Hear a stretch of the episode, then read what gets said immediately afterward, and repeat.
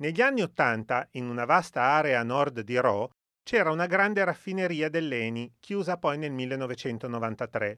Dopo un lungo intervento di bonifica, al suo posto è nata una struttura avveniristica realizzata da uno dei più grandi e brillanti archistar del mondo, un italiano, Massimiliano Fuxas, un luogo di lavoro ma anche un capolavoro dell'architettura moderna, uno di quei posti da vedere almeno una volta nella vita.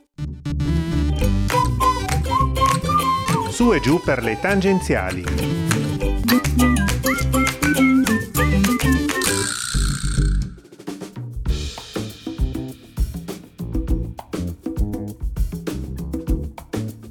Massimiliano Fuxas è un architetto e un designer italiano.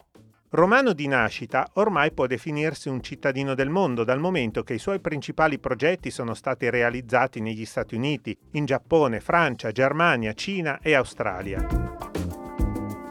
Quando ha vinto il concorso internazionale bandito dalla Fondazione Fiera per creare il nuovo polo fieristico in sostituzione di quello esistente in città, nell'enorme area dove oggi sorgono i grattacieli di City Life, ha affrontato una sfida difficile creare un luogo in cui si respirasse il profumo del futuro pur rimanendo fortemente ancorati ad una realtà votata al commercio.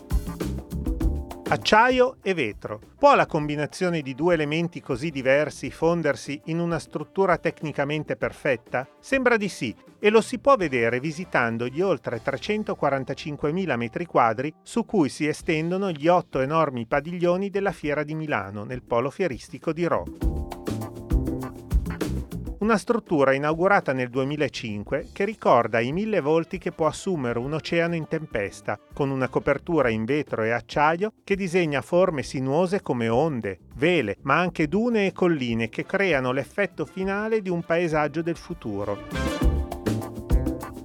Una struttura moderna studiata nei minimi particolari per facilitare al massimo la fruizione da parte del pubblico, i milioni di visitatori che ogni anno percorrono i 6 km e mezzo che si snodano tra i padiglioni dei più importanti eventi fieristici nazionali, l'Artigiano in Fiera, il Salone del Mobile, solo per citare i più importanti.